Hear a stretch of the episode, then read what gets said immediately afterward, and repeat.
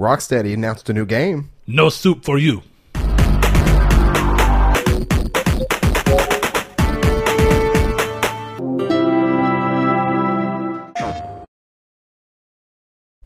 Shout out to the people who understood that reference. You know who you are. But welcome to Triangle Square to PlayStation Podcast. I'm your host, Brett Beck, and alongside me, as always, Mr. Saul Bridges bringing you guys lucky episode 174. 174. If this is your first time watching us, stick around to the end of the episode where you can find out where you can find us on social media, where to find the episode, and listen or watch every week. Uh, but we like to start the show off the nice, cordial way that we always do, as is tradition. Uh, I don't know if you've ever seen that South Park episode, but it's where they're going up to Canada and everything is as is tradition, and it's all crazy stuff.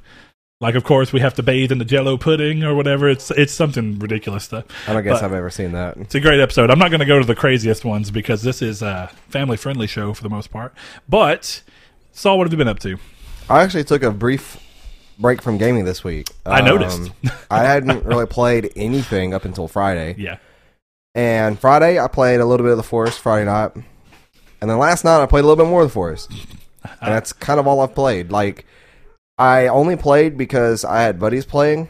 Um, so I'm just kind of one of those weird uh, breaks on I'm on right now, and I'm just I don't really feel interested in playing anything. Nothing really sounds interesting, except for Ghost.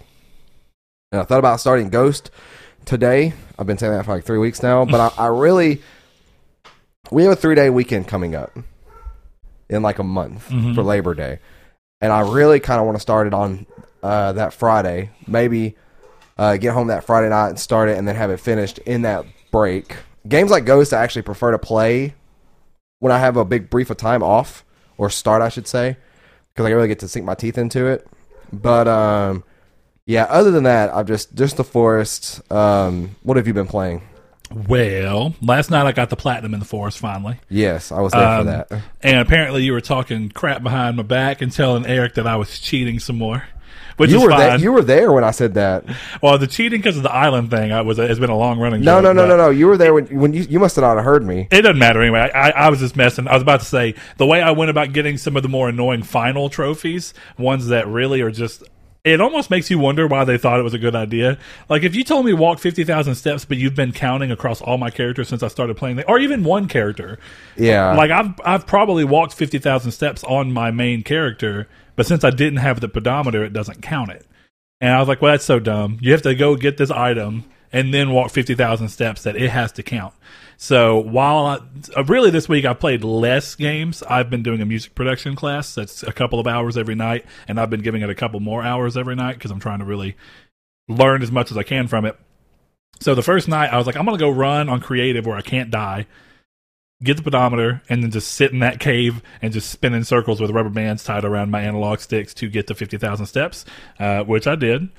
And then I noticed once the next morning when I double checked it because it took a while to get there, and I woke up to go to work and saw. it, I said, "Okay, that's not bad," but it said 19 days survived. So I thought, well, that's pretty. That's pretty far into the hundred already. So I just decided to keep my PlayStation on all day while I was at work. Come home at lunch, check it, switch out my controller so the charge was good. Go back to work, come home from, and just kind of keep that cycle up and playing and keep saving it and then playing little pockets of Ghost of Tsushima between it. But I got the 100 days trophy for surviving 100 days without finding your son.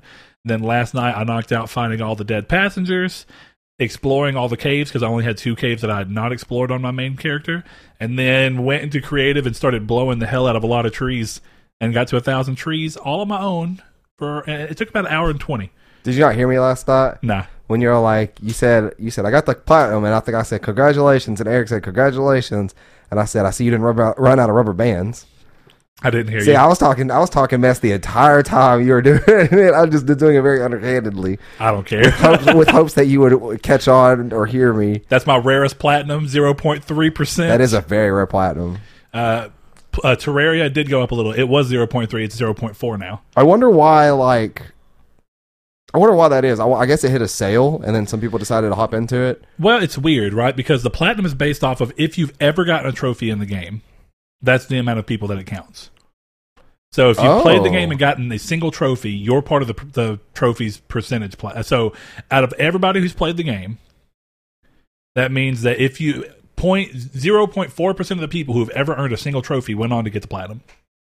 Gotcha. So more people have just platinum the game, be it sales or more people just getting into it and finally doing what I did and taking years to platinum the game. Who knows?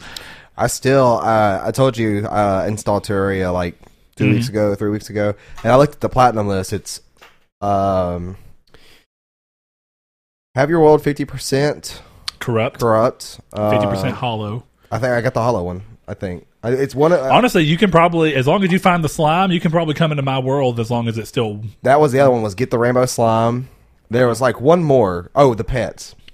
So All I'm missing pets. three. Well, I had all the pets, but you know that's one of those trophies that updated it? changes if they add more pets into the game. You have to get them for the ticker to go off, which is kind of annoying. Which I also get though. I mean, because like the game was probably a lot easier to platinum when it first came out. So that's that's that's the next game we should all play after Forest is go back into Terraria. I love Terraria. I do too. I will get very lost in that game, uh, so I'm perfectly fine with that. But the other thing I did was beat Ghost of Tsushima and have started my trophy cleanup. Even though I've not looked at the trophies a single time, I just beat the game and started cleaning up all the things I had not gotten around to yet. Rated out of ten. Rated out of ten. Right now, uh, it, it, I think I'm like a nine and a half out of ten. Dang. It's really good. And it kind of surprised me. At certain parts before, I was like, well, this is really good, but like an eight and a half or a nine. I was like, that's still really good. And then as I kept playing, because at first the story I was a little worried was not going to be as gripping as I was hoping for. But the crazy thing about this game, I'm not going to say too much, but the crazy thing about this game is it does a really great job of, I guess I would say, accentuating morality and the grayness between what can be considered good and bad and for excuse me the gray the gray area between as to why you may be doing one or the other I can see that being a nice trend in that game. and what's crazy about that is you know from what i've told you and i know you played a little bit of it or at least watched seth play it one of my biggest complaints about um, second son was that it handled morality in one Uh, of the absolute worst ways that a which- sucker punch game has done Which is crazy for a game based on morality in a sense. Exactly. That's what's crazy to me is a series that is based with morality as a center core mechanic of the game did a worse job than a game that does not really focus on morality as a gameplay mechanic, more so as a thematic undertone. You know, and this this game does a fantastic job of kind of playing the spectrum, putting things into a where you see situations and what people do and you understand more of why they're doing it and you also feel more like it's a human way of going about it whereas all of second son was this like i'm a bad guy we're gonna i'm gonna say that we're gonna do a bad thing and we're gonna go do a bad thing. And or i'm a good guy i'm gonna go say we're gonna go be good guys and we're gonna go be good guys.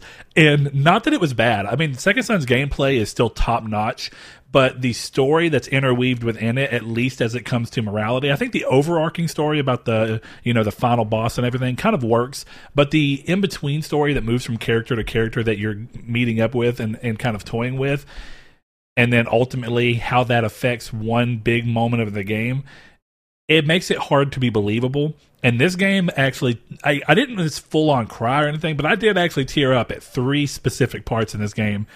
And each one of them surprised me because that's kind of where as i was getting closer to the end of the game and i noticed that the last mission was coming up one of them hit earlier um, going into act three.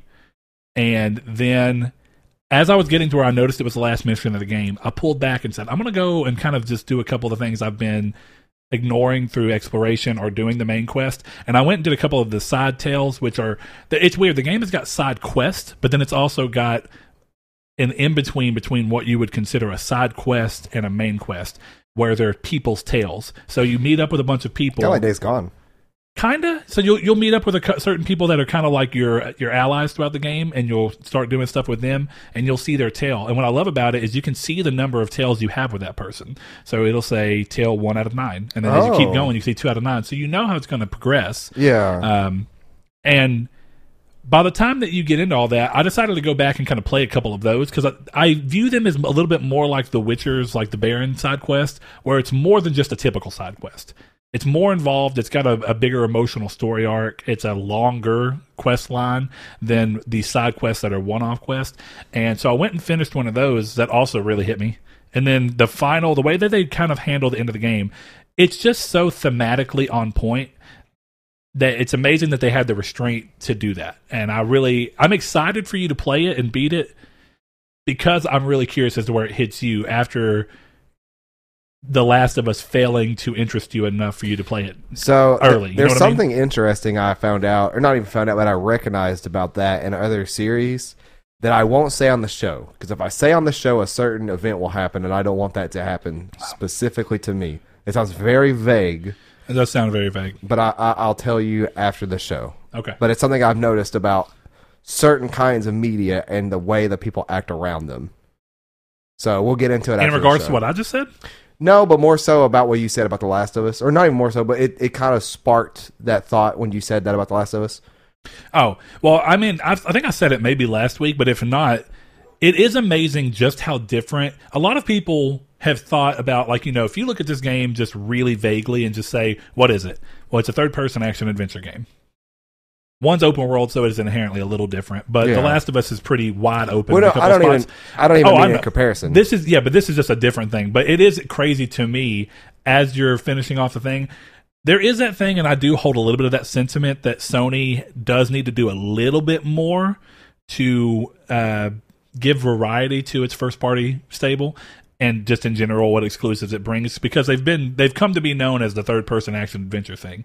Even if it's tied into third person shooter or third person action adventure third whatever it is that they do they do have exclusives that if you look at them very far off you can see why they look similar. But once you start to get into them the last of us 2 and ghost are such different games to end this generation out on that honestly I think it was a good idea to do it this way. Yeah. And originally I was a little bummed that Ghost got pushed back so far, but what I've loved about this generation so far is you've kind of had this push and pull once they started doing Horizon as like their open world action adventure thing, which was a little bit more rare at the time. So you have a game like Uncharted 4 and The Order, but then you have Horizon.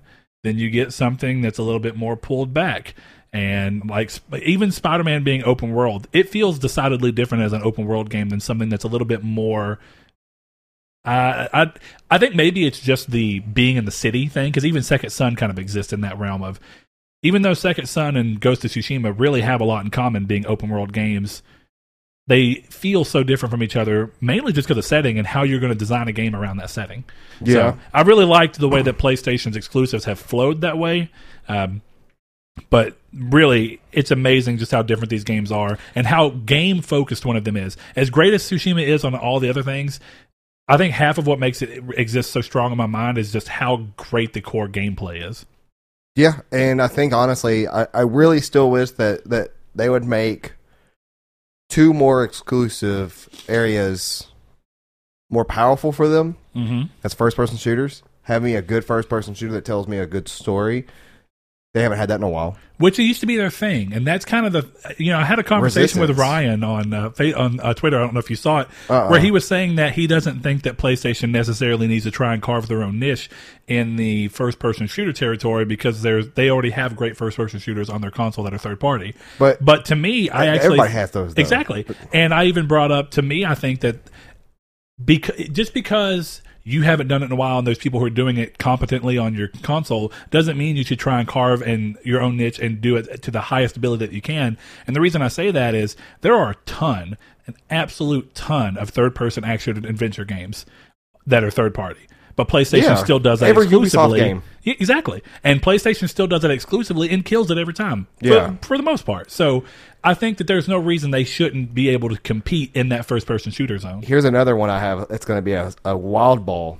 Okay. Name one genre that you do not see used exclusively, and there's only one or two main games that take over this entire genre at a third party level.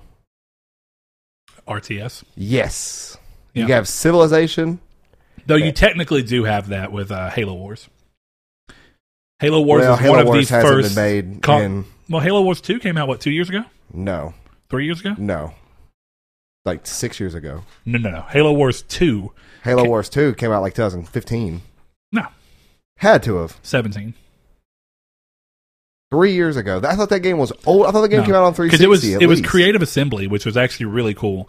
Uh, because Creative Assembly is the people behind Total War. Yeah, which I don't know if you know this. Total War. You know what that is, don't you? What? Warhammer. Oh yeah, I'm not surprised.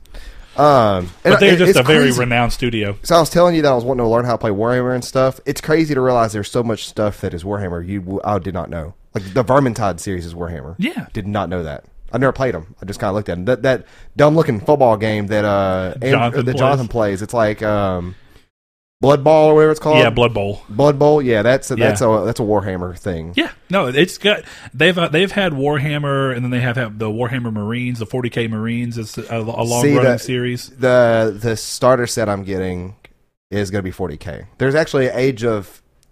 Dang it! Now I said that. If you were a Warhammer fan and you listen to us, let me know because um, your boy is getting into it. I just the set I was going to buy. Um, this is mildly gaming talking. This is tabletop, so this kind of works with the podcast. Um, I was going to get the. Um, I don't really know how you say it. It's Mechanist or Machinist. I can't. Yeah. Oh yeah. I could see that or mechanist. I mean, who knows? Um, That's still a thing, you know, mechanist. But machinist is probably what it is. Um, but I was gonna get that set there, and I think Kill Team is what it's called. It's uh, that's actually a game I didn't know that came out just now. There's a Warhammer game that came out two years ago. oh, ago. Mechanicus. Mechanicus, yeah. Okay. Um, but it's like a Adeptus Mechanicus or something like that. Is the is the uh yeah the Adeptus Mechanicus. Dude, there is a Warhammer. There's a Warhammer game for almost every genre. Is what's crazy. There's a Warhammer game for almost every generation too. Yeah. at least one. Oh Uh, no, there's there was a bunch of them on PS3. I never ended up playing them, but we often got them free as PS Plus games, so I have a bunch of them. See, even if I never learn how to play this game, just to put these things together, some of the art is some of the coolest stuff in War in Yeah, Warhammer. no, Warhammer is great. There's a guy who does CG stuff, and he did a little CG Warhammer video. Yeah, that is sick. I can't know what it's called. Yeah, I can't remember Uh, what it's called either. Astartes. Astartes, that's right. yeah, or uh, whatever. Or yeah, Astartes. Um, but yeah, uh, we'll go in the community's did take. But uh, yeah, if you play Warhammer, let let your boy know. Tell me what I should play, what what faction I should play, how I should start. I was gonna buy a the Kill Team starter set, a start collecting Adeptus Mechan- um, Mechanicus set, and uh, the paint and stuff. Literally every single thing that I had except the paint was sold out uh, in the cart. Problem Um, of all hobbies right now, but definitely ones that are very focused from coming from China. you know, all, these actually come from Canada. oh, it's even cooler. Yeah, this this is. Uh, I'm pretty sure that um, I would have imagined those would be mass produced in China, but it's, I mean, I don't know. I guess because, like you said, the detail on those is pretty, and they're expensive. So it, who knows? It is what it is. Uh, also but, see like I don't know if I need to be playing ninth edition that just came out or eighth edition because like that's the the rule book for this or not rule book but the class book. I think it's like Dungeons and Dragons. You just roll with, with whichever one sounds the most fun to you at any given time. Yeah, So I- that's what I would try and do. So, all right, well, we're going to go ahead and move into the community's take. And with that, it was a pretty loose, fun question. Saul asked, What dream feature, as crazy as it may be, that you don't really expect to be on PS5 but would love? Uh, so, what's that dream feature that would just make you be like, day one, I'm grabbing that? if you weren't already day one. Uh, so over on Discord, one of our patrons, Mr. Atlas Unchained, said being able to play any PlayStation disc from any older generation, as well as access to the PS3, Vita, PSN store. I have a crazy one for this that I can improve on this. There's going to be another comment uh, on Twitter that's going to be similar. What if you can use your PS Vita cartridges in the controller, like a Dreamcast thing? Oh man, that would be sick. Actually, just a little slot that you can pop it into. They pop it in the back of the controller. Control would be weird though, because then what would be happening? Would nah, it be that's, streaming? that's the point. No, it would be playing. It just plays it over Bluetooth. Well, okay, look. So here's the kind of difference between this and the Xbox thing of this, Future- right? Futuristic. I actually agree with him playing PlayStation Disc. And the reason I bring that up is because for as cool as Xbox One's backwards compatibility is, it relies on internet. Because what happens is you have to put the disc in and then it downloads a digital copy. So if you're in an area where you don't have internet, the on and I understand why Xbox ended up that way. The fact that they were able to get majority backwards compatibility at all is still a great thing. Not taking it from them, but the ideal situation would be what we had with PS2 and early model PS3s. Uh, and even the 360 i guess at that point where it's not playing a digital version that it has to download in It's order to stream in the background. the actual It's playing the actual disc, and that would be a huge boon for people who want to play these old games, who are either in a bad, you know, bad areas of their individual country, or they happen to be in countries where they can get the console, but they have very inconsistent internet, if internet at all. Speaking of that, we're gonna go with my favorite answer this entire in this entire thread, and that is also on Discord. That's Rude Days ninety three. He says, "Well, the PS5 kind of looks like a router, so why don't I have built-in Wi-Fi so I don't have to worry about when my internet goes out every now and then, and when I want to play online." So that's that's the cause right. That's the solution right there. So- your your PlayStation has its own wireless network ecosystem that you don't have to pay for. That's just there. So here's here's the thing, right? And I guess technically, like you said, you, you don't have to pay for. it. He didn't clarify there, but when it, when I first read this, I love the like the creativeness behind it. But this has technically been done once before from PlayStation. It was not really. It didn't go over too well with people, nor did it really work as well as you'd want. I don't know if you remember the PlayStation Vita, but the very early models Oh, yeah, I Had- know. Red. I've never heard of the PlayStation Vita. had 3G. Yeah, there was a lawsuit over that. Um, yes, and the lawsuit actually came from the fact that they tried to. I'm not going to say that they outright did it, but the implication behind the messaging in the commercials was that you could play your game remote play yeah, via 3G, which does not have the speeds necessary to make that a reality. yeah. Now, it kills me because they could have done it with the Slim, but I understand why they didn't at that point. Uh, but they could have technically built in a 4G Vita that I do think would have been able to competently do it, as well as allow people to competently stream PS Now. I don't know. Most like most, I'd say average 4G speeds around the around our area is like up to 70 to, to maybe 100 M, uh, megabytes Yeah. per down. That's not the that's not worth playing, like or streaming on. I don't think. Well, the thing is, is like right now, right? If you're doing Project X Cloud, like PS Now, PS Now on phones, if you if you choose to do it, or uh, actually it, it's remote play on phones because PS Now doesn't exist on phones. But if you remote play on phones, it has the same bare minimum requirement as PS Now, which is five megabits per second, which is not yeah, good. No, But- it's not something you would actually play. Where it stream a game on. becomes where it becomes typically decently playable and you know works as a stream solution is in the 35 to 50 megabits per second. even then, it's the, the amount of input lag and and and stuttering you're going to get. Like, let's see. I'm going to go off. Well, I haven't had nearly as many problems, but it just depends. Like you said, typically a 4G speed right now, and specifically 4G LTE, which Yeah. is tr- what true 4G was supposed to be, is around the 70s in our area. There See, are places. I'm are getting better. not even 40 right now. yeah. sitting Which where I'm still, sitting. I do think that speed you could adequately for most games. Maybe not most, but for at least For half some. Of, for at least half of your games, you could probably still do it fine. That's why Sony needs to revolutionize the RTS market because you can play those games pretty well. totally could. So that would be cool. But yeah, the thing is, like, I'd be okay with that if they had it to where your PlayStation had a built-in Wi-Fi chip in it, like I like uh when you buy iPads that have built-in Wi-Fi. Yeah. Or built-in, sorry, not Wi-Fi, but built-in whatever. 4G to where you can go to AT and T and say, "Hey, I want you to put this on it." And I think the cool setup would be if, if on an OS level, if they were able to have it to where if it notices like technically your background data is always there, and if it notices that your Wi-Fi lapses for some reason, that background data starts to kick in immediately. You never drop, and then it pulls that as your background until your Wi-Fi comes back. I just thought of something better. What if they made a Wi-Fi charging technology, and that Wi-Fi? So, like right now, say if I was connected to your Wi-Fi, I would be charging a Wi-Fi signal inhibitor in my phone, and if Wi-Fi was to cut out, I would use energy that I had was using from that Wi-Fi to keep my Wi-Fi on, and using the rest of that energy. Technically impossible, Yes, but a really interesting take on the uh, idea. it's like it's like a UPS but for Wi-Fi. Yeah. I mean, yeah. Yeah. That's an for anybody who doesn't know UPS it's uninterrupted power supply. Because Yes. I remember the first time I heard that like 10 years ago, I was like, "What?" But Oh yeah, I'm not expecting a package. yeah. so, okay, over on Twitter, we've got Mr. No Fate, Sean One Neo, one of our patrons, who says, Where to begin? One, the end of in game purchase. Now that's wild. That is wild. Yeah, and we're going to get into that in a little bit, actually. Yeah, it's not going to happen though, unfortunately. Remote play via PS Vita. I actually agree with this one.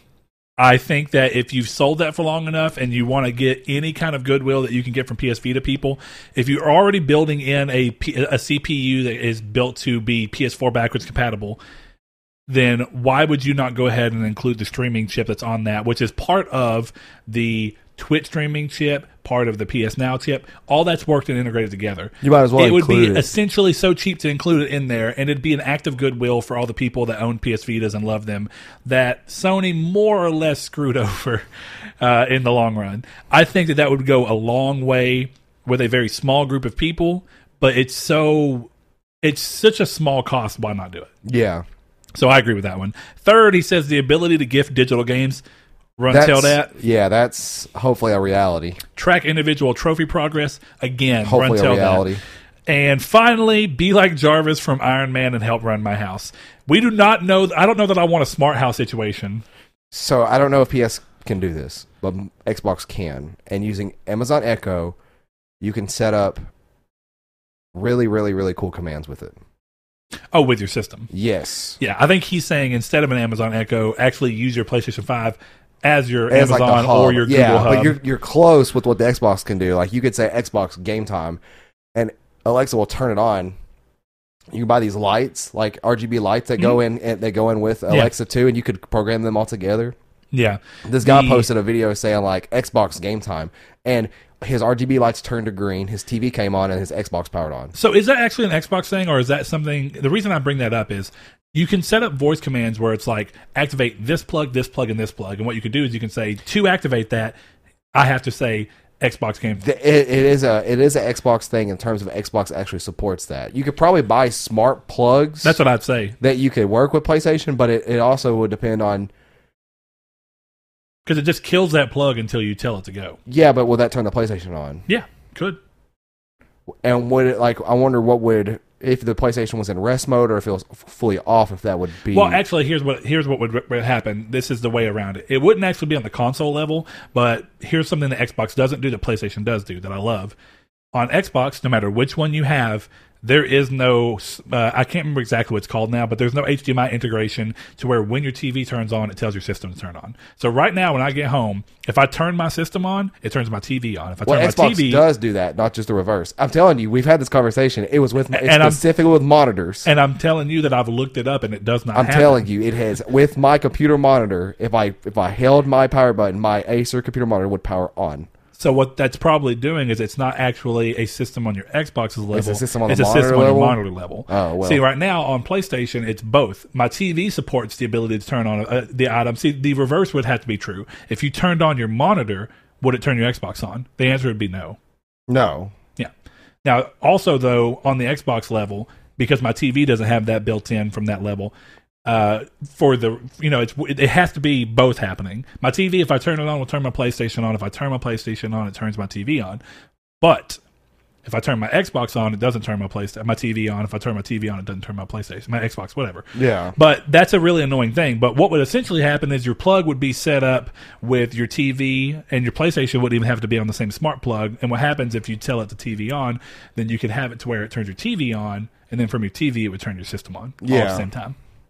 Now it just depends on which one of the smart plugs you get. Because like I looked into those because it, it essentially makes any item a smart item for those that are unaware. You can have a lamp in your house that you could control with Google or Alexa or even the app Yeah, um, through these uh, manufacturers. A lot of those catch fire, yeah. so I'm not going to risk the biscuit on that. Going over and giving credit to the person who said it, uh, Mr. Chato Sandcoffin. He says since it's going to have backwards compatibility, a slot to slide my Vita game cartridges into. Persona 4 Golden on PS5. Um, yes. I hope those rumors are true of that of that getting a remake. Yeah, I've seen that, and uh, but you know, he was actually, funnily enough, Chad was going through and talking about how he's tired of reading Atlus stuff because it's just people being like, "Please port this to this." I will say Atlus fans ask that for everything. They I- do. If if a game gets ported to one system, there are ba- fans begging it to get ported to another. If it's a game that hasn't been ported, like Persona Four, people are wanting it on PlayStation, and they're all vocal about it. Yeah. Uh, okay, so Richard Schaefer says that it'll make my PS4 Pro's fan run quietly, which is a weird situation. Yes, Um, though I understand it. You very likely have, I mean, all pros have louder fans than the One X. That's certainly true. But if you got the model that was released after Red Dead 2, these fans are significantly quieter. significantly. So, hey, who knows? The I guess the upside here is that inadvertently it will because you won't if you buy the system you won't need your PS4 Pro. Yeah. So, Mr. El Jehudi over there, and he's one of our patrons as well, says playing every single game from every single generation, including PSP and PS Vita, and here's the kicker: being priced at three ninety nine. Um, that would be the deal of a century. It would be. Not going to happen. What if every Price-wise. What if every PSP and PS Vita game came included at that price point? That would be wild. Not going to happen at all. No. From so we call okay every digital PSP and Vita game would be the problem. Yeah. because there's so many games on the PSP that does not like that do not exist digitally in any fashion whatsoever.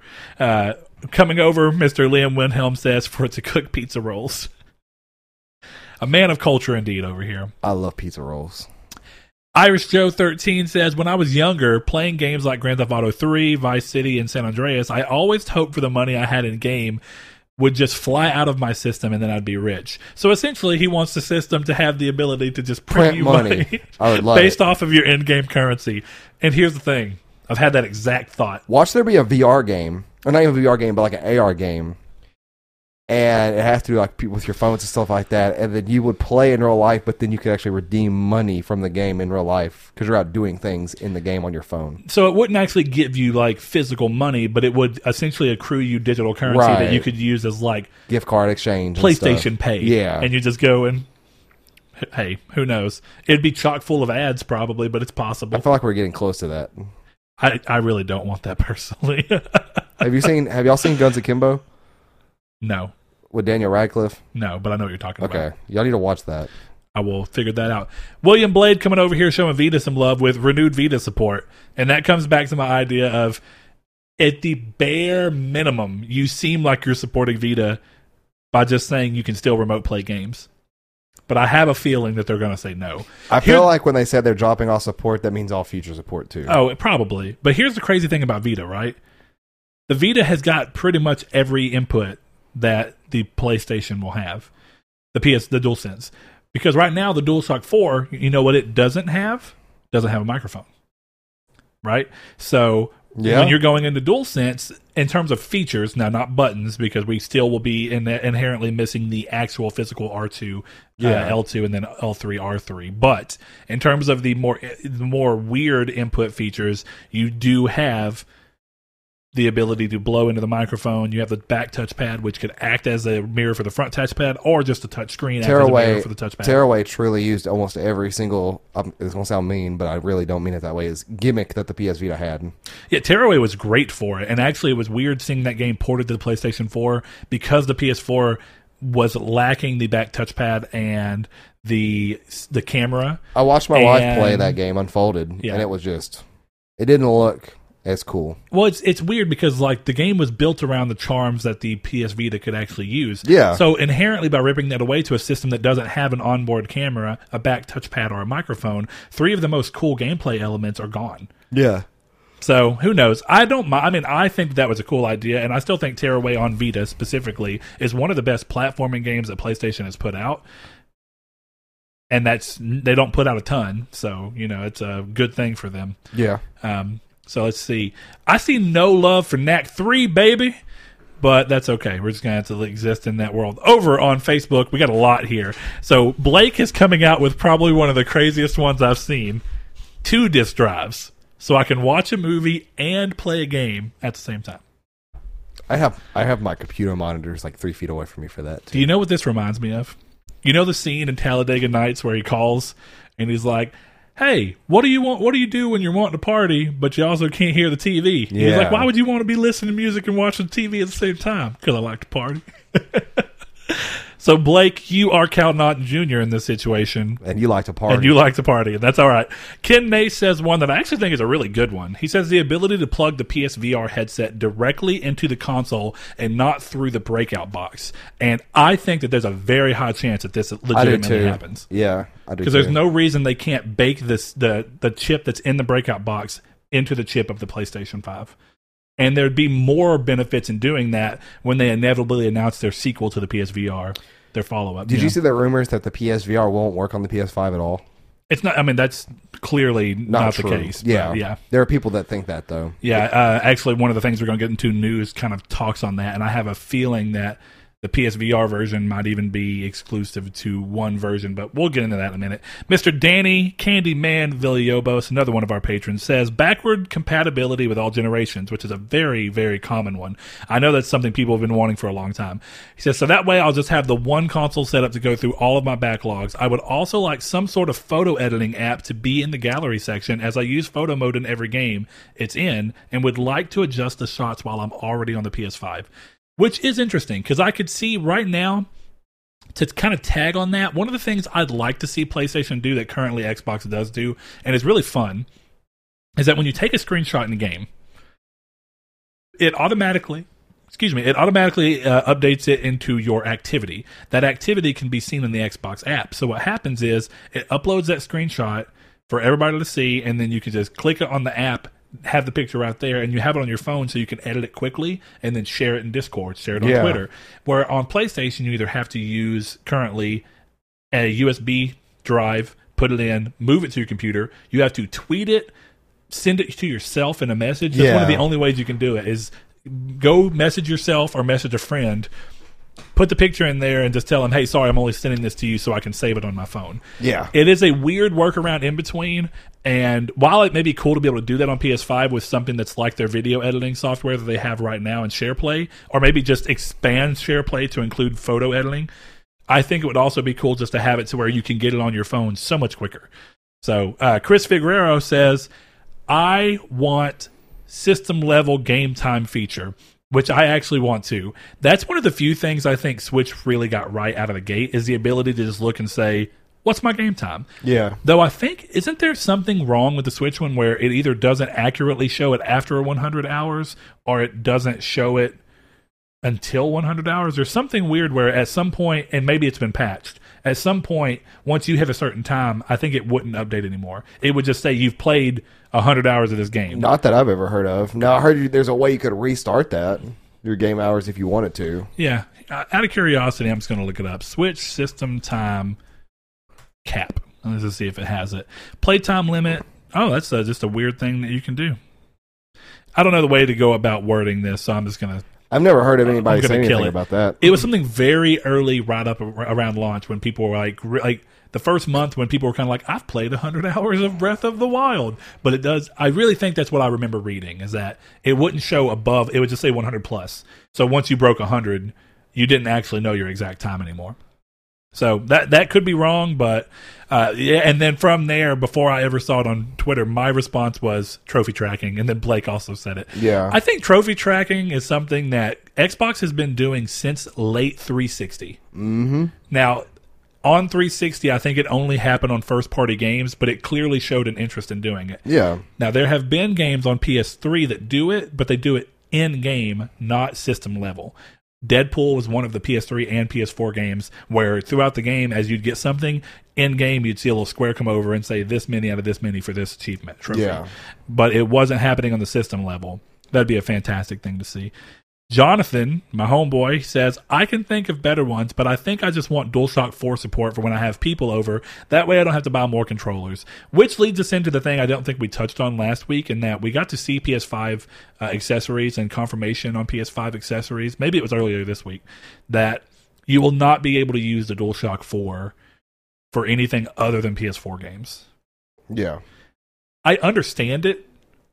I kind of exist in that middle ground where I I really do think that inevitably PS4's I mean, or DualShock 4 support for at least the multiplayer. So like have it to where the main person playing has to be using a DualShock or a DualSense rather, and then if you start playing co-op or some other mode, DualShock 4 comes in and it gets it depends on the game because if it's a game that's multiplayer but says you have to have the microphone to be able to do something in this game like the all players are supposed to blow into the microphone to see who can win unless it's something like that scaling back whatever it is and just saying that these players can play without these certain features makes sense because that's not that different than buying one of the cheap PS3 controllers or PS4 controllers that either doesn't have vibration or is missing some key feature.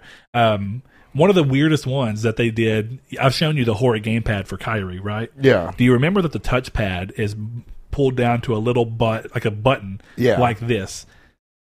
It's weird, It is. but it still technically exists. yeah. So who knows why they're doing that? Uh, I'll keep reading these off since Saul does not have Facebook, and we're going to just do two more. That's what I'm going to cap it off at. Josh Drago says voice activations like delete Drago from friends list or delete boring lands, but it would be cool to have an option to pick a voice character to be the voice for PS5 console. When you get a message, you hear Kratos saying, "Read it, Drago." That would actually be interesting. Or read it, boy, at least, because read there's no way they'd be able to get everybody's. Read Yeah. it, uh, Weed Smoker 4 2069 XXX. I'm surprised you didn't say a button to make you turkey spaghetti. right? But as an actual idea of essentially taking the whole, hey, what's your voice assistant? You know, like giving voice assistant and then having it be.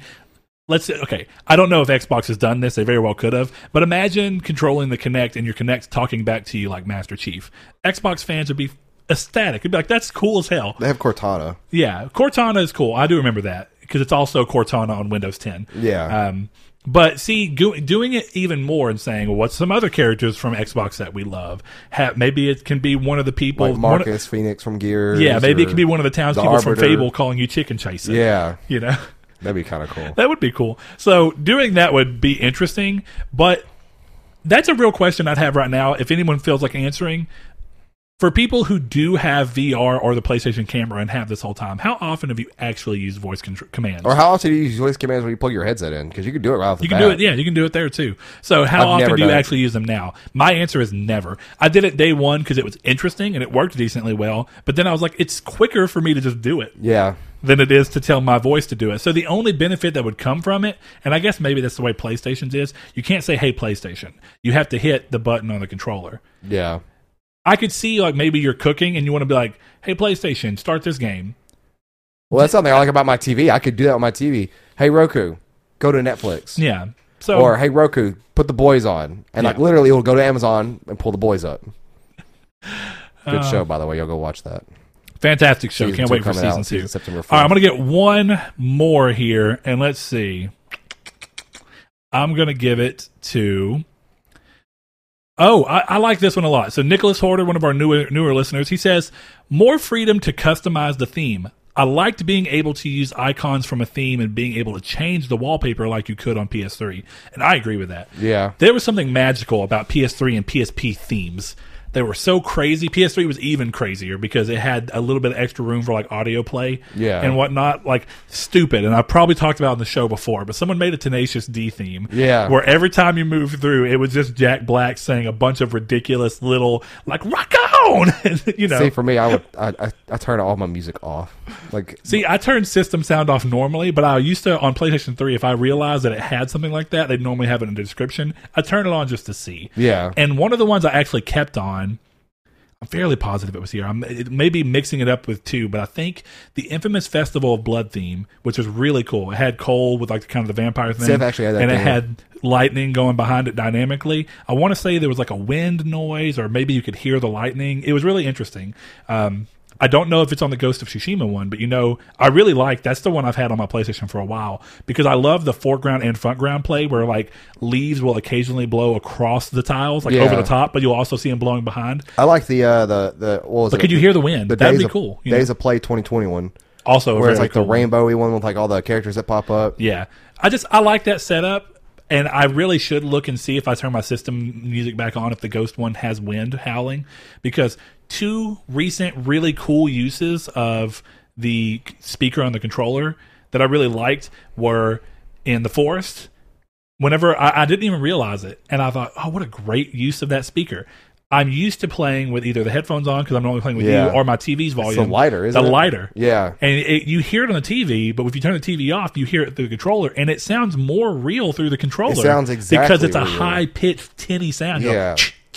And it's really cool. And then one recently, uh, all the wind blows that happen, you hear the higher end whistling, kind of shimmery side of the wind blow through your controller whenever you hit the Hmm. up on whenever you swipe up on.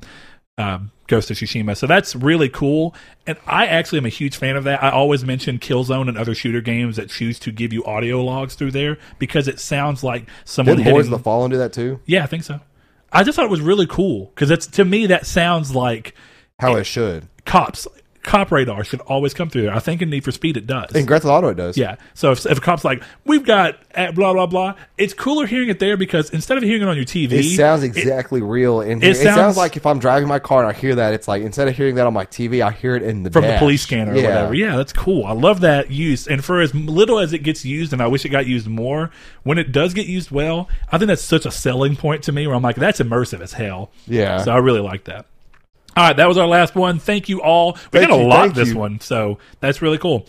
All right, moving on into the news.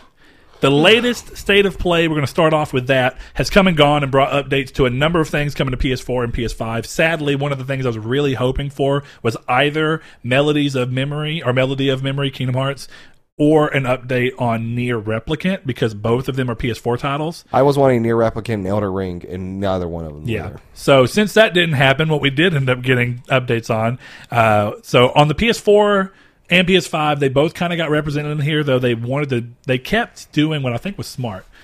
Tempered expectations. tempered expectations, even beforehand. and people still got Remember- mad. Yeah. Remember, no PS5 big announcements. And then they further did it the day of, before it happened, like six hours beforehand. They said PS5 updates, but only on games, no hardware or pricing. Yeah. So I thought that's smart because one of the things that I think both of us agreed on in the Xbox ga- gameplay showcase that really got them a lot of flack. The problem was that literally an hour before the show started, they further hammered in tune in for the for gameplay, and it's like, uh, you, you Yeah. It ended up being BS. Yeah, so when you have that, I kind of understand why Sony went about doing that. So on the current gen side, we got to see auto chess, which is just like a really interesting art style view of chess. I'm curious to see how it actually plays because they didn't go too in depth in there, but it looked interesting enough. Uh, we got control. We got to see the Alan Wake crossover expansion where they're starting their Remedy entertainment kind of world expansion that they're doing, which I think is a cool idea. Uh, Vader Immortal, which is a game that has been on Rift for a while, coming to PSVR, which is cool. Anno Mutationum, which is a little side scroller platforming game, which looks also really cool. Probably the coolest game of the whole show to me, Aeon Must Die, That is that's probably one of my favorites too. which sadly seems to have development trouble with the majority, if not all, of the developers quitting before that trailer ever went out out.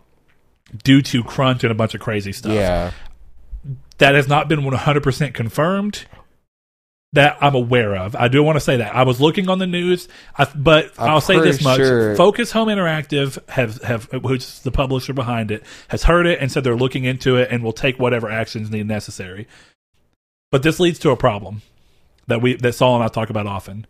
It's the problem of showing stuff in this situation to where you get to potentially seeing something that will really excite you just for it to never actually materialize. And I think that this comes back to Saul's had this argument for a while. The value of making sure that you don't showcase a game until at most six cases, uh, six months before release, because this actively excited me. I, I mean, the whole time that we were actively watching the days, uh, the state of play, I was typing in the Discord about how great this game looked, and then immediately after, it's like, well, that game may never happen.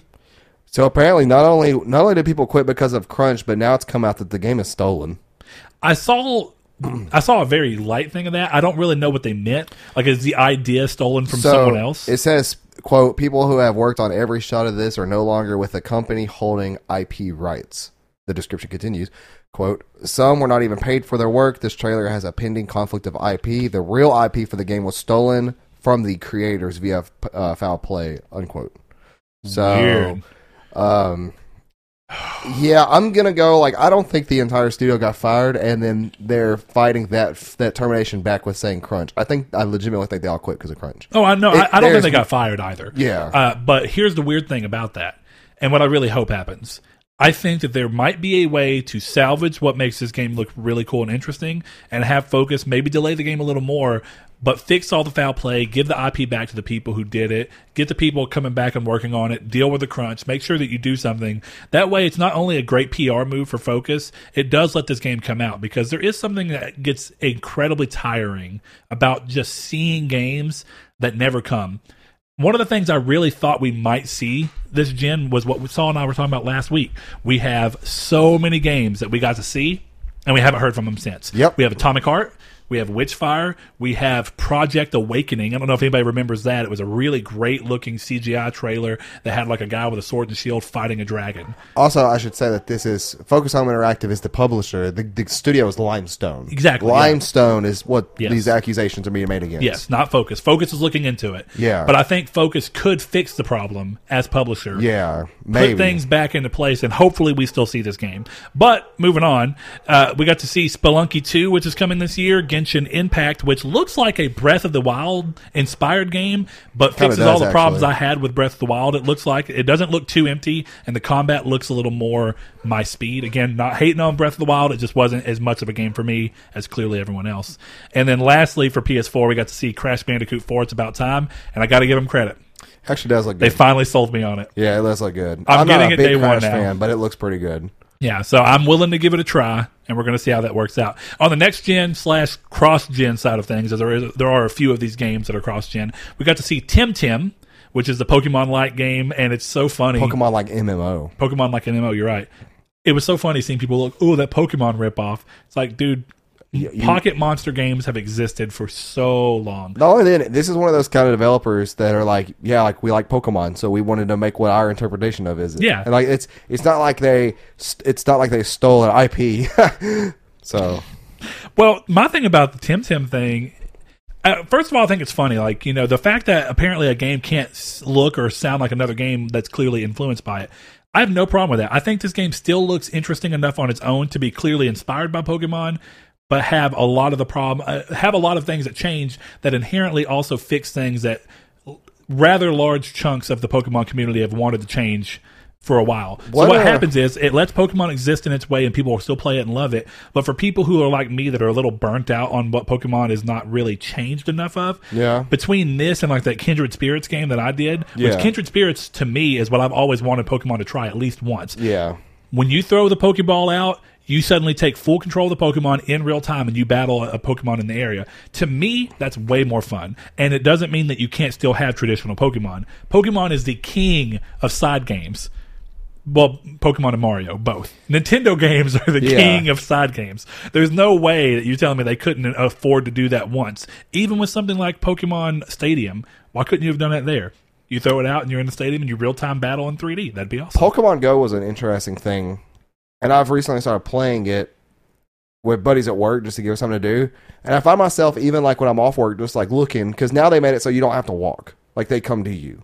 But at the same time, you could walk and get the same results because everything going on, they don't want you to go out and kind of go out in public and stuff.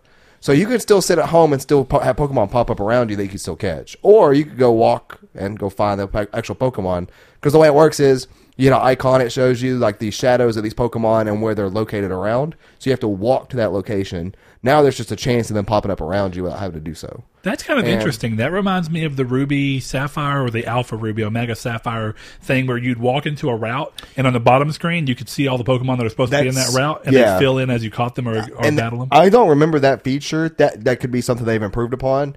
But since they've added in battling now, and you could do matchmaking battling with random people, you Yeah. could do Team Rocket battling.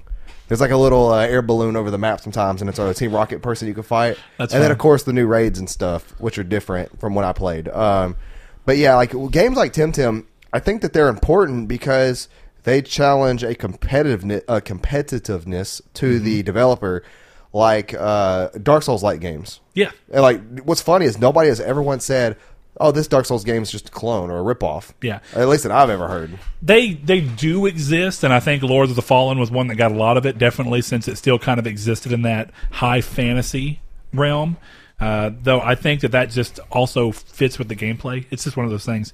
But yeah, I definitely agree. I think it's cool that we see somebody doing that. Moving on from that, though, we got to see what did not surprise me once I actually kind of figured out what was going on.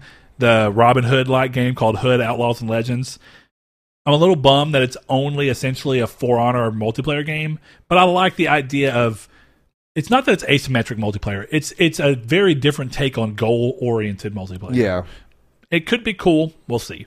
Uh, the Pedestrian, which is a cross gen puzzle platformer, that was the one that kind of took the people you see on like bathroom signs and whatnot and kind of has them moving through locations. It looks fantastic and and stylistically not that it reminds me of it but it reminds me about how stylistically focused it is on what it's doing. It reminds me of an old ps3 and psp game called Echochrome.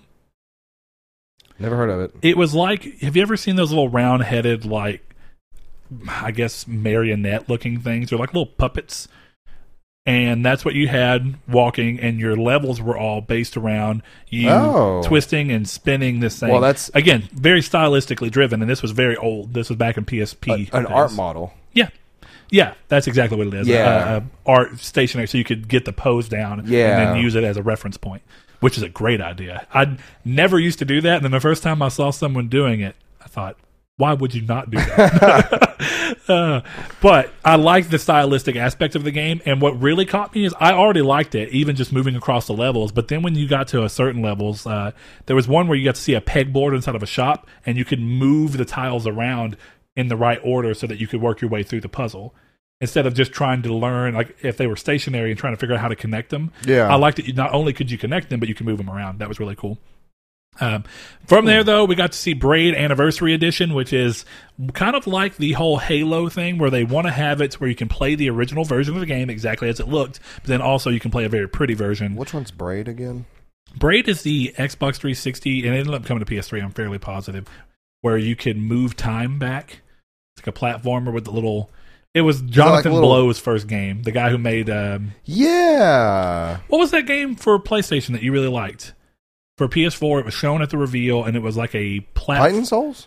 No, a platformer on an island. Island. It was the something, and it's killing me. I can't think of the name of it. Platformer on an island? hmm No, a puzzle platformer on an island. Oh, The Witness. The Witness. Thank you. Yes, That's not a that's not really a platformer. It's more of just a first person puzzle solving game. I guess I consider it platform because you have to do some.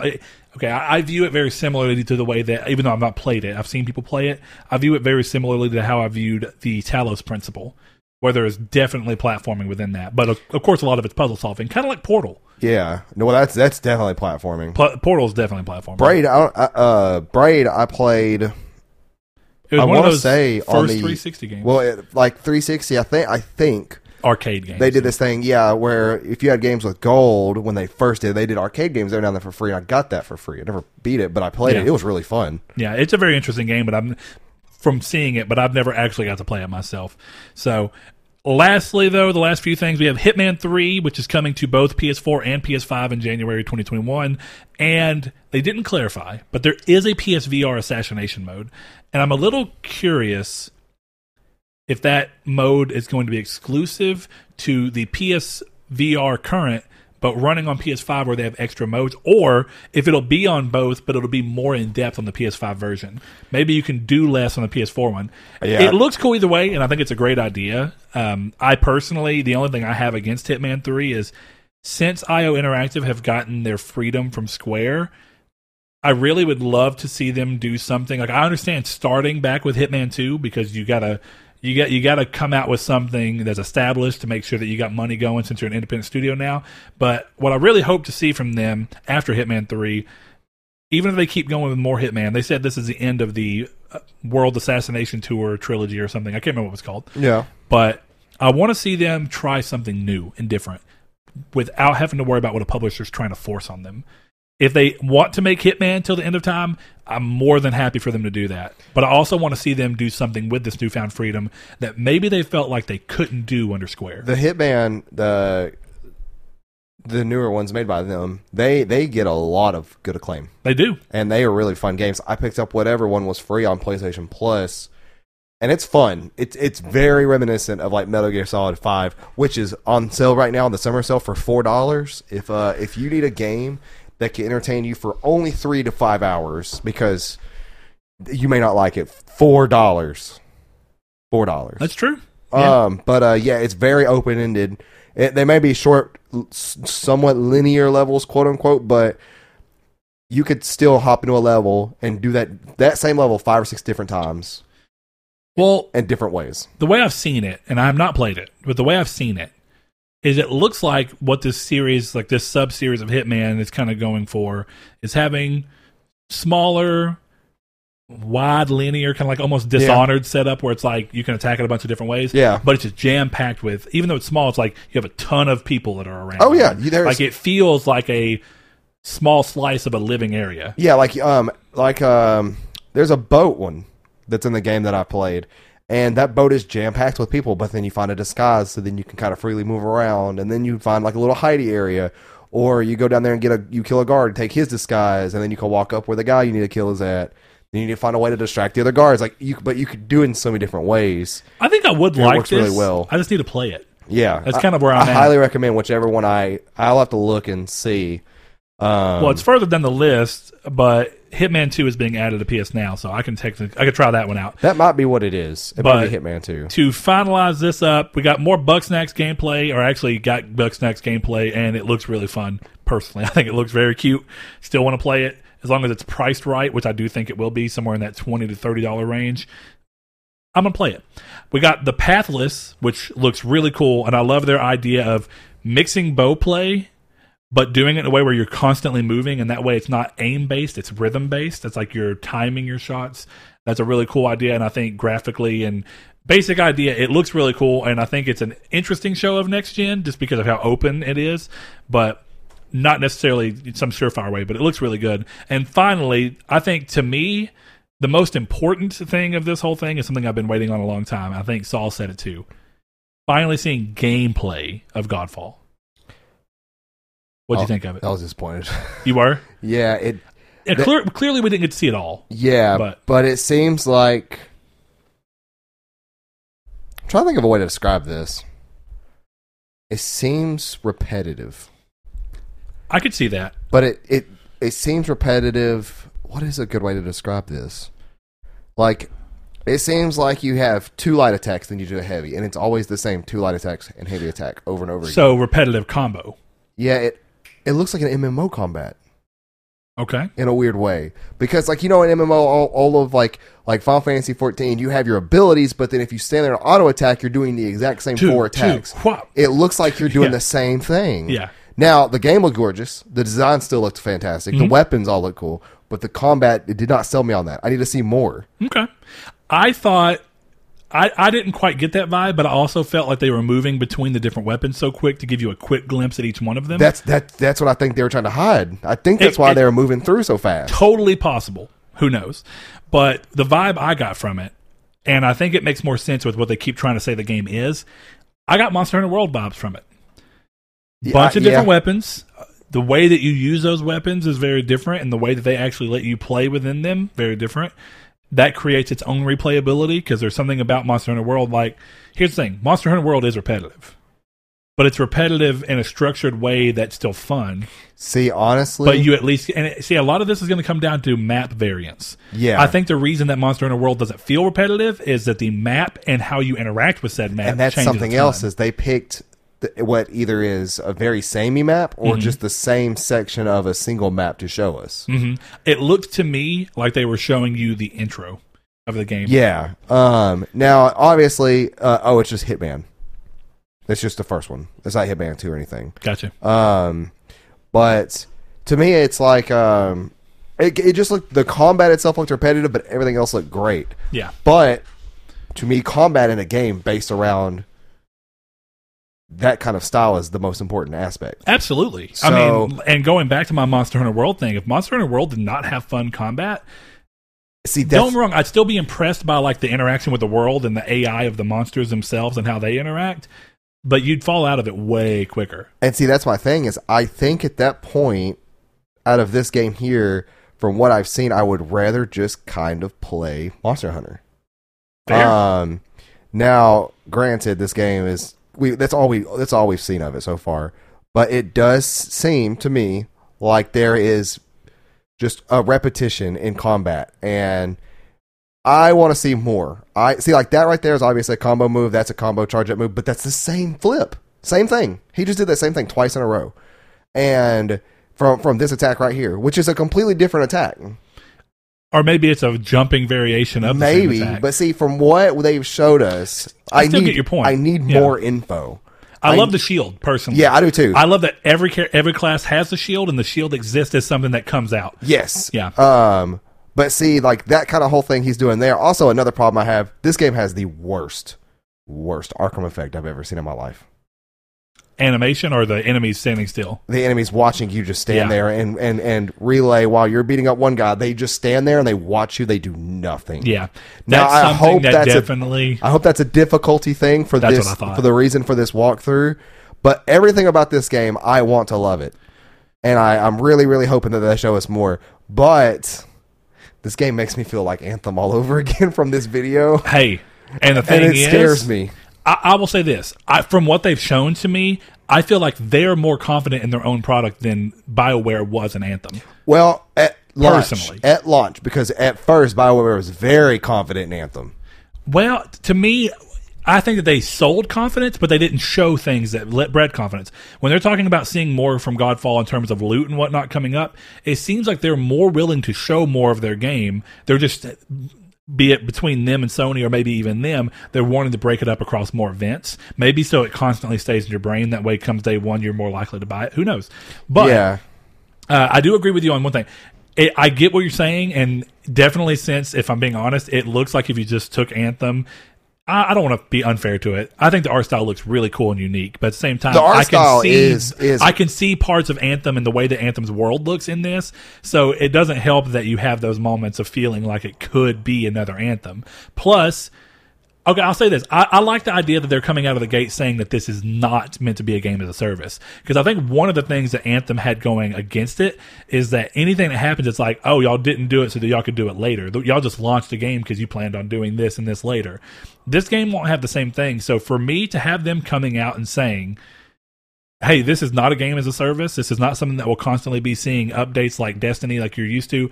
This is something that, at least from the way that they're talking about it and, and talking about o- overall showing it, it seems possible to me that they're confident in it, but maybe they've just done a poor job specifically with what you wanted to see in showing it, which is still a thing because you know you talked about it looking real easy in that Arkham effect.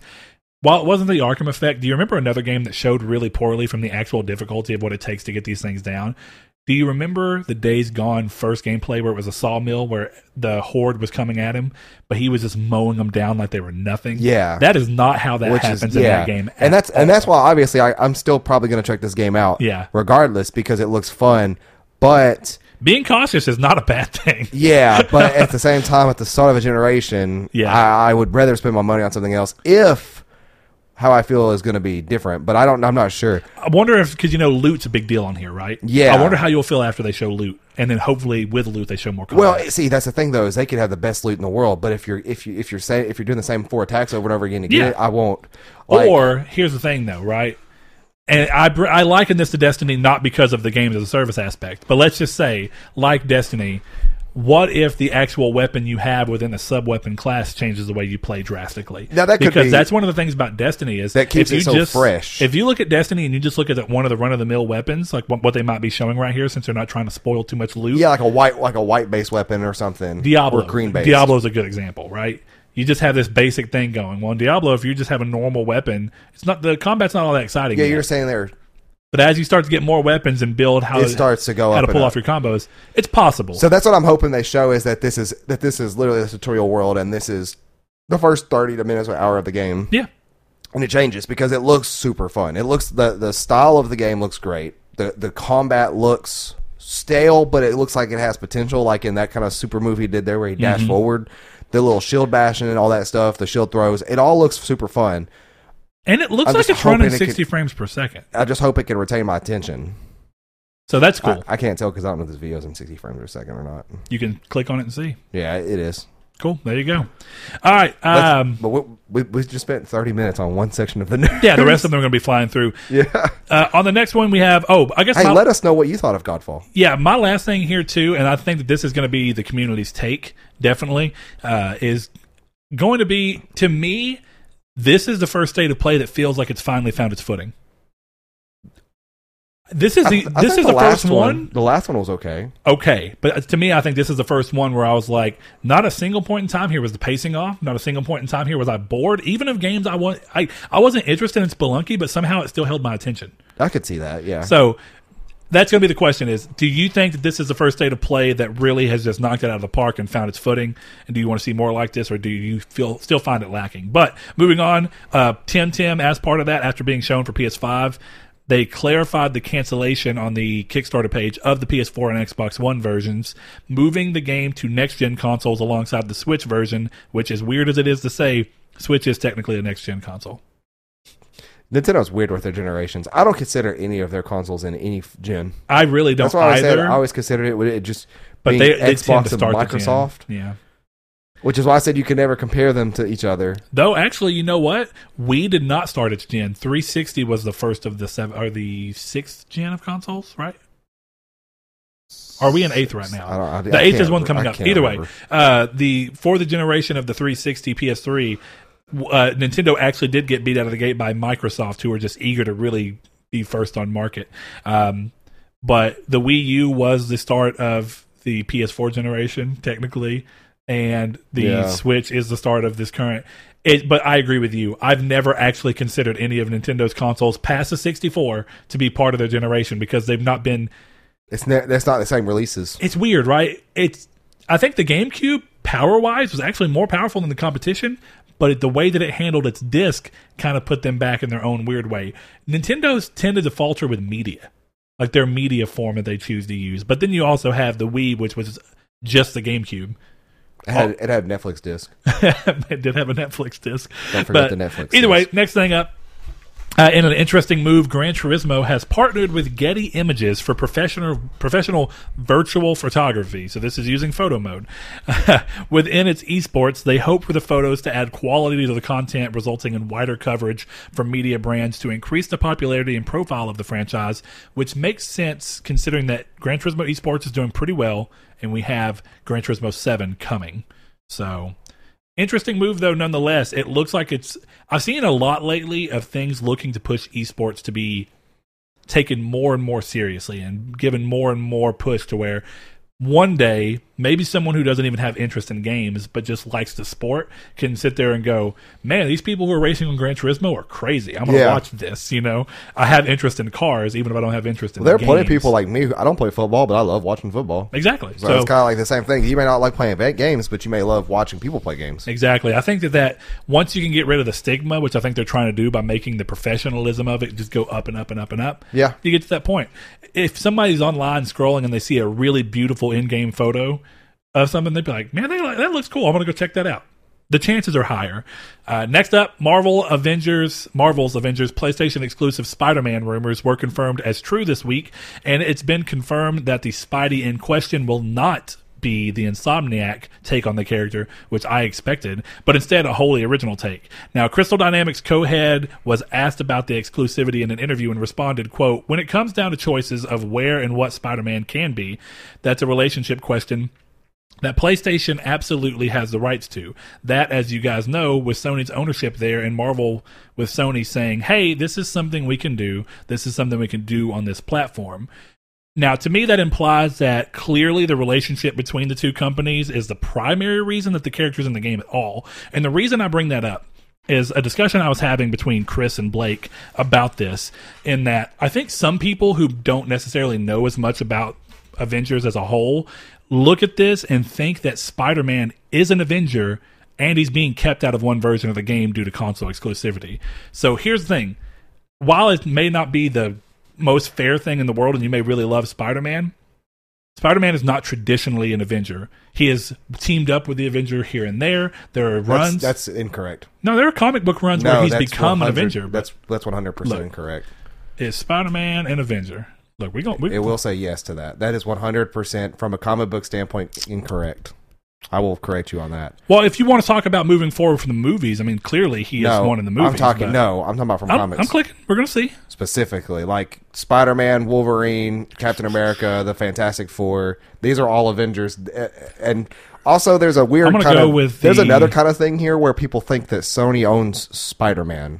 No, they only own the film rights, and Right. they're leveraging the film rights to get the game rights, which I think Right. is smart. I mean, clearly, if I owned them too, That's one thing that kind of bothered me. It's like, well, if Sony owns Spider-Man, no, No. they own the rights to the film aspects of Spider-Man. Marvel still owns like Spider-Man was literally in Ultimate Alliance on the Switch. Like, absolutely. last year yeah, when it not, came out. yeah, not even last year. You know what? I'd be real curious to learn is who owns or what partial ownership exists within the Insomniac take on Spider-Man because clearly the Spider-Man character is owned by Marvel but I wonder if they were ever to stop this the you know the Sony and Marvel thing that's going on right now if that were ever to break does Sony have any at all ownership of that take on the character or would Marvel retain full use well, of that take? Insomniac's owned by Sony, right? Yeah but I don't I, It's a character made by Insomniac. yeah I don't that's what I'm thinking I don't know but it's like, but, it's. I, I would assume Sony would have rights over that character till their um, contract with Marvel would run out.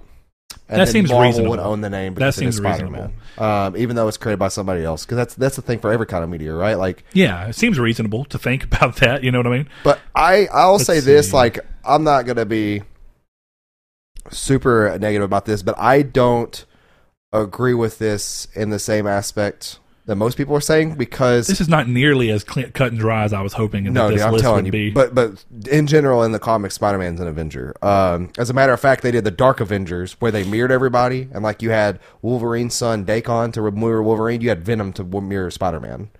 Um, Norman Osborn was the Iron Suit Patriot. so uh, it looks like through the majority. Sorry, I wasn't. So you said Norman's son. no no no Norman Osborn himself, Green Goblin.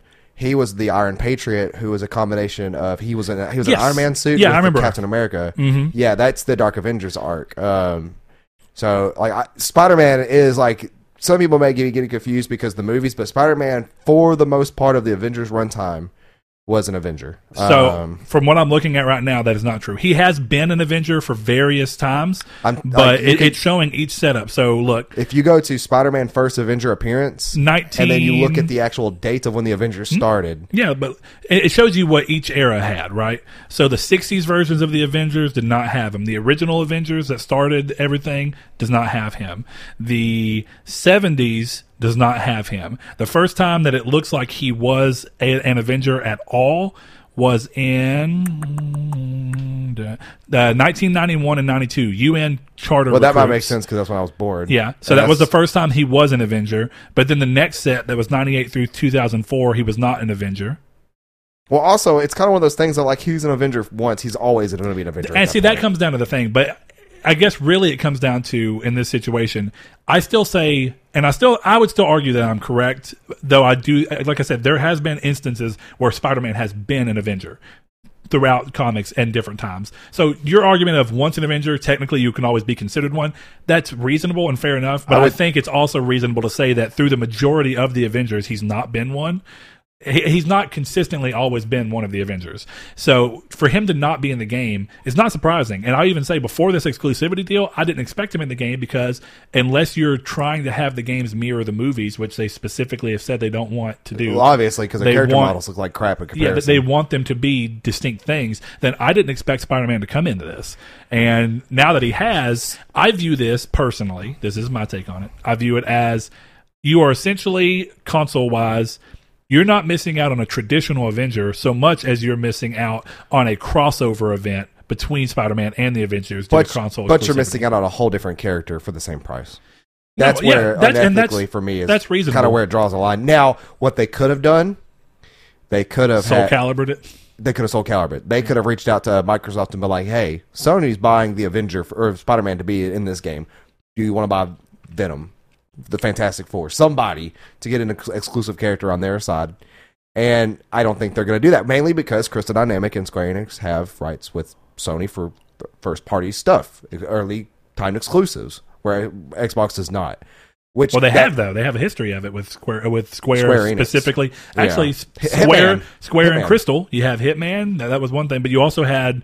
Um, wait, was Hitman exclusive to Xbox for a small period, or did it have no, no, no, exclusive no, no, things? no, no. Hitman was exclusive to Sony with um, time exclusive DLC and stuff. Okay. Uh, well, earlier though, you know, they had the timed exclusivity with Rise of the Tomb Raider with Square. So the existence That's of true. Square doing stuff is not impossible. Then you have the Square published games that they did at the beginning of 360. So Square and sure Microsoft Hitman clearly have one. Maybe I'm thinking Hitman had time exclusive on Xbox, but my, I'm don't know. thinking But I mean, either way, I guess my thing here, and this and this will matter more off of once they start to say more about what he is. It doesn't sound like he's going to exist in the story. He's just going to be a playable they, character. PS4 gets six exclusive contracts. cool. Uh, I mean, cool for me because if I were to play the game, you know what I mean. Um, See, and that's that's just where it comes down into it. Is like I don't, I'm not getting this game, so I don't care. Like I think this game I meant to like, play the beta, and I haven't. looks like hot to it. dog garbage. So I just don't care. Like I don't think it's right, but at the same time, I'm not buying the game. So they, my, my opinion don't matter on this subject. I don't think. I guess my thing is, and I even if you want to say it's corporate shield, the way I typically go towards this is, let's say I was the one who, in, say I was in Sony, and I was like, you know what? When Marvel says, uh, and this goes back to the thing about Spider-Man movies, where people were trying to make it as Sony being the bad guy. If I looked and Marvel in their bad state throughout the 90s was saying, we're not going to survive unless we sell some of our, our rights to certain things, and they said, Sony, would you like to buy the rights to Spider-Man movies? And all Spider-Man movies for the remainder of time will be yours. And I said yes, and I bought it, and I spent tons of money doing so. I don't think there's anything wrong with me saying Spider Man's mine. And if you want to use him in your movies, that is fine. But there's going to be a contractual agreement as to why it happens, so it's beneficial for both of us.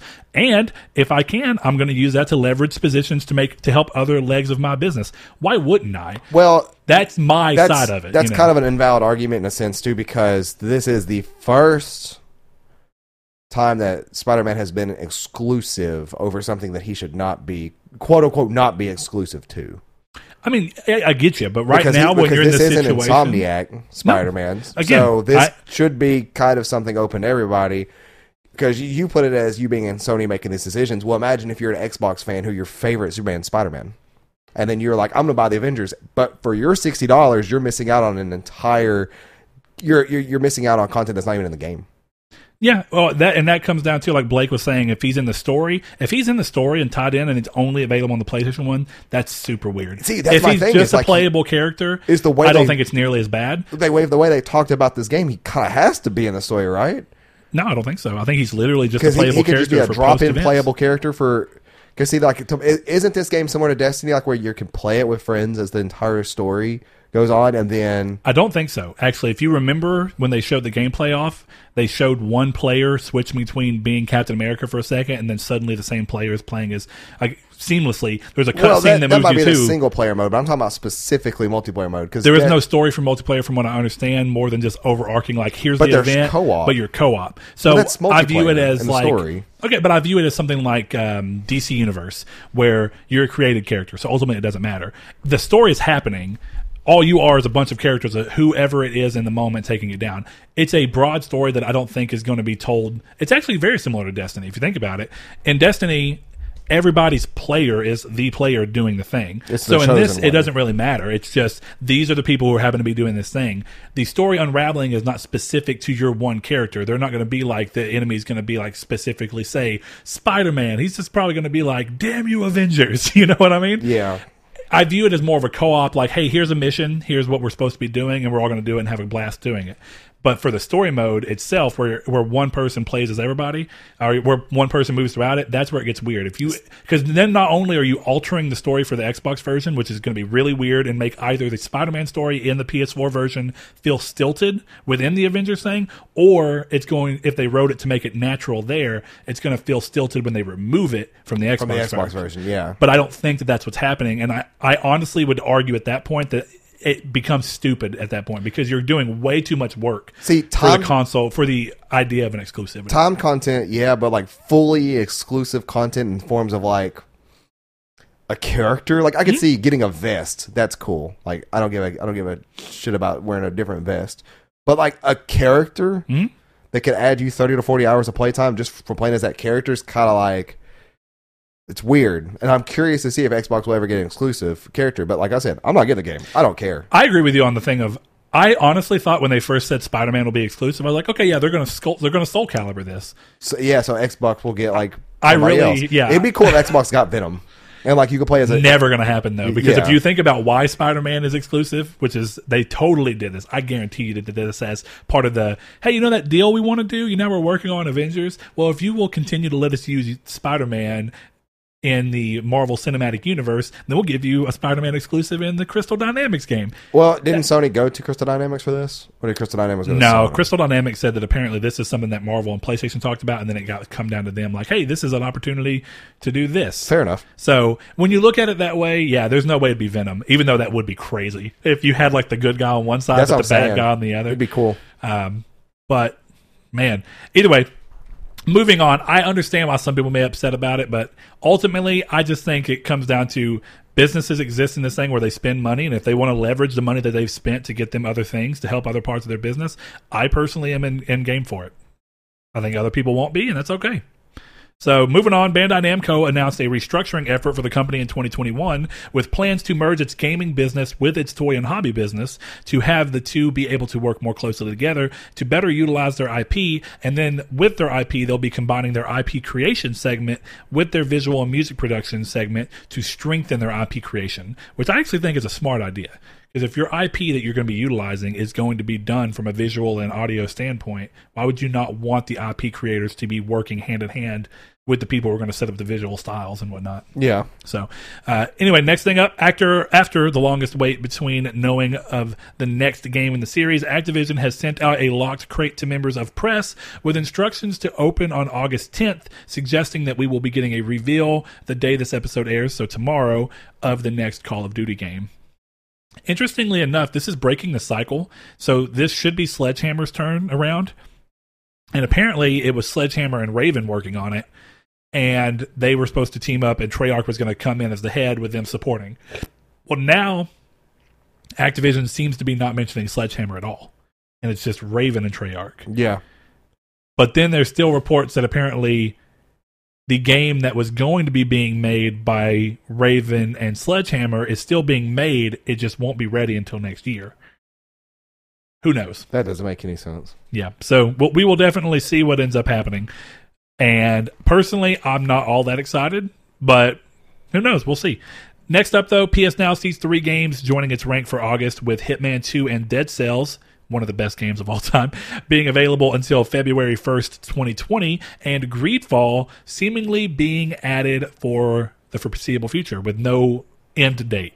Um, to me, this is one of the things that I think this is my favorite personal in between of how to make a subscription gaming service work. So last week we talked a lot about day one stuff, and ultimately, if it happens, I don't care. I understand it. I just hope it's not to the detriment of gaming. Not saying that it will be. No, they see. I, by the way, this proves to you, Fall Guys. Yeah, Fall, Fall Guys has done That proves to you that that day one stuff is not always detrimental. Yeah. or even in that realm. Yeah. So, but with that, I think that this is the thing that kind of acts as a in between that makes the most sense to me, which is let games launch day one as usual, and then at the publisher developers, you know, whatever it is, once their once their early saturation of sales seemingly has hit whatever they think it is, where it's not going to go, then they can go. Now we're going to put it on these services. Now the reason I kind of view that is it renews interest in your games, and I think you're seeing that with Greedfall, right? One of the things about Greedfall right now is it this announcement hit right alongside the fact that Greedfall has just surpassed a million sales, which has never happened from a for a Spiders game. Yeah, So clearly, this game has done very well. It's probably reaching a point where the sales are starting to slow down to where they can look and go, our projected sales numbers are this, and PlayStation now has offered us this. Let's just do this. exactly what we talked about last Yeah. episode. So I think if you kind of go in the middle ground, the only problem that ends up existing here is that you may actually run into what we talked about last week as, or, as well, where if people start doing this in a way where you notice a trend where it's like the game launches and then three months typically after launch it's on a subscription service, you're going to get people who start going, well, why would I buy it day one? I can just wait for it to go on Games Pass. The benefit of it being You're always gonna have one, those people. yeah, exactly. The have benefit of it being PS day too. one on Game Pass or PS Now, yeah, uh, is that period goes away. You just go, I'm either going to buy it or I'm going to play it on sub. Then you don't have to feel like you're making weird decisions of support or not support or wait. Either way, I personally really like that setup, and I think it's kind of what you see EA do with EA Access. Most of their games eventually end up hitting EA Access, but they wait for you know five, four, six months somewhere after the game and just kind of let it do its thing.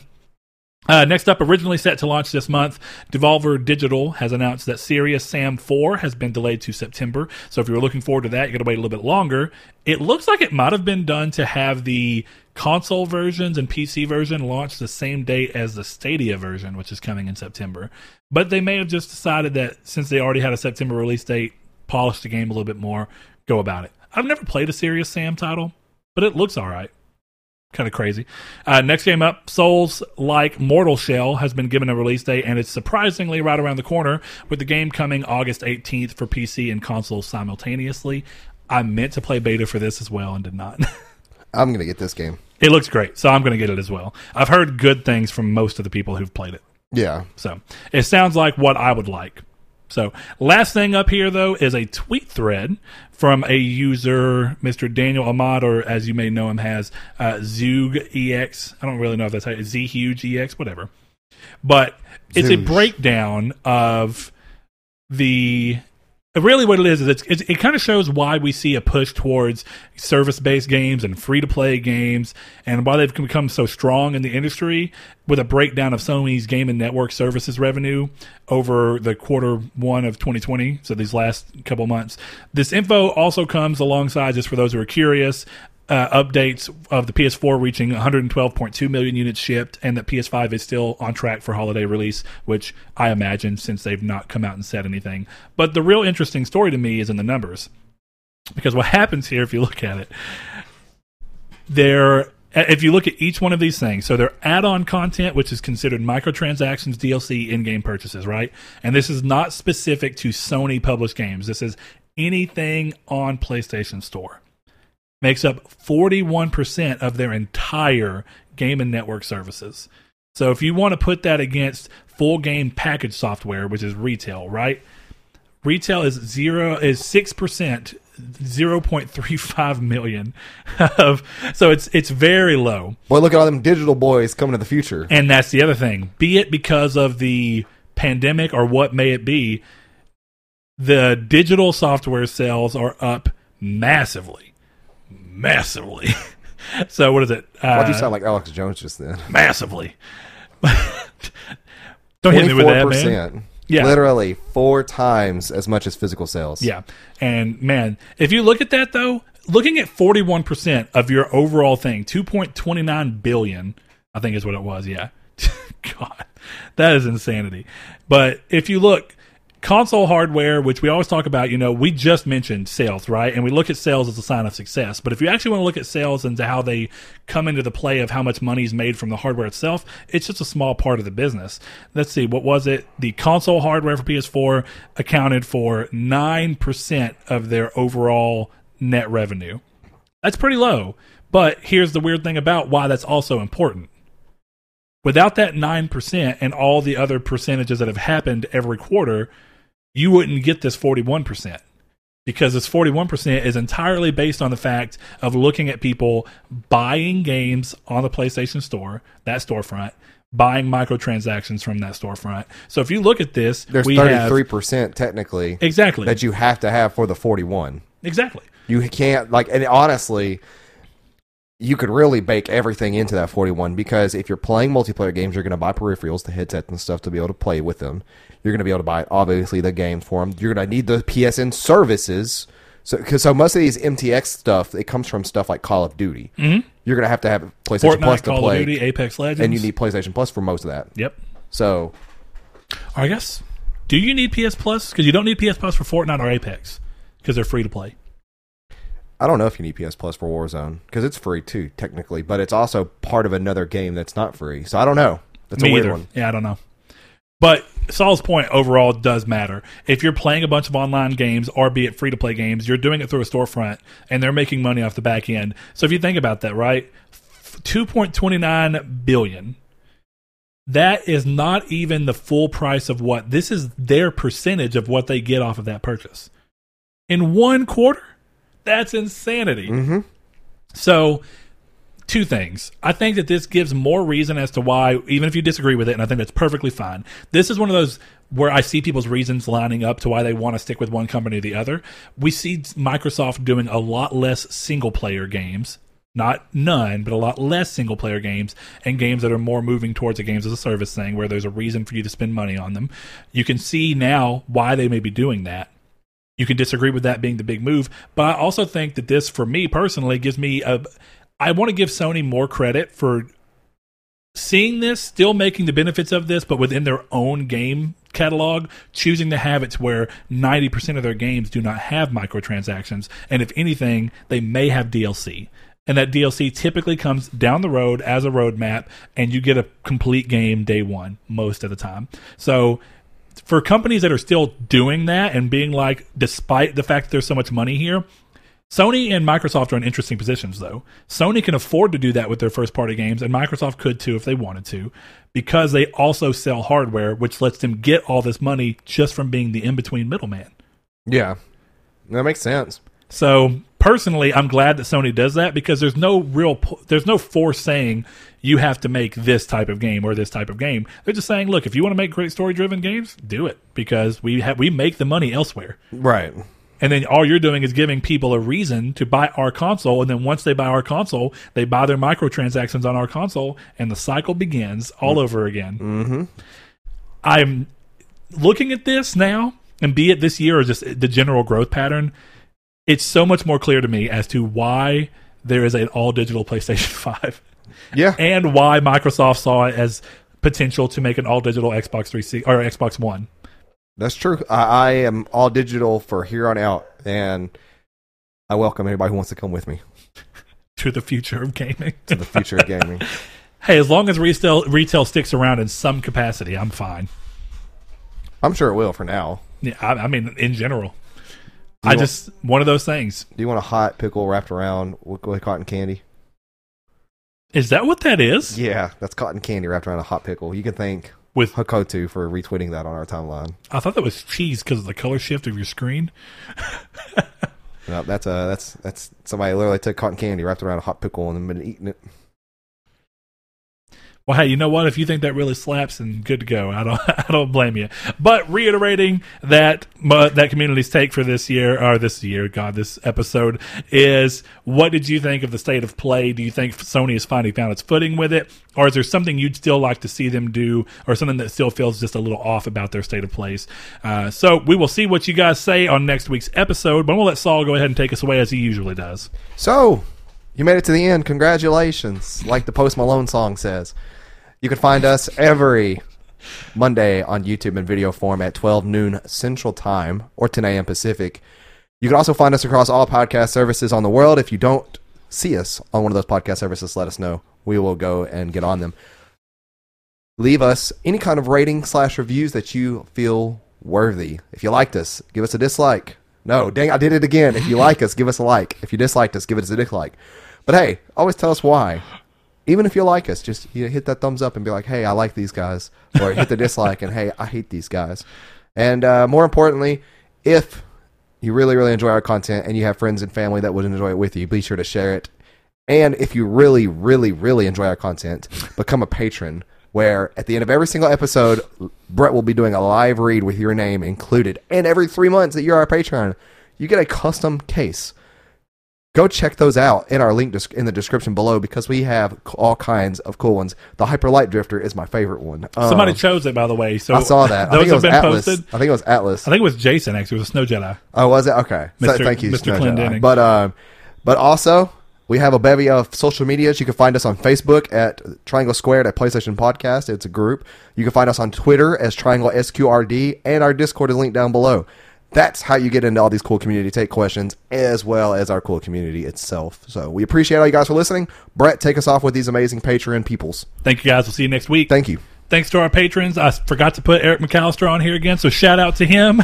Josh Terrell, Matthew Green, my name is Dan, Luke Bartolomeo, Sean Santarude, Funk Turkey, Danny Villobos, Corey Hickerson, Blake Popst, Kevin Bacon Bits, Joshua Lago, Shadowist, Steven Salazar, The Stonard, Travis Below, Eduardo Palomino, Stefan Swanlin, Constantly Kenny, Solitary Red, Chris Figs, Zachary Sawyer, Landis, Brian, Donovan Williams, William Digital Spooker, Derek Porter, Josh Ayers, Brandon Edwards, Sean One Neo, Tyler Powers, El Chabib, Jason Clendenning, and last but certainly not least, Mr. Tyler B. If you would like to support the show, head over to patreon.com slash nartech and consider giving as little as a dollar per month. Thank you so much.